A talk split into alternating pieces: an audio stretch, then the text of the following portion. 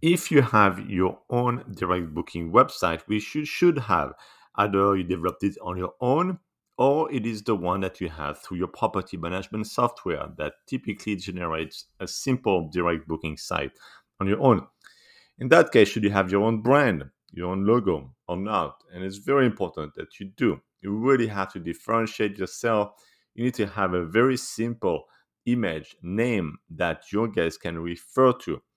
And that way they will think about you next time they have to come back to your property. So make it easy, have a simple name, have your own logo, and integrate it into your own direct booking website.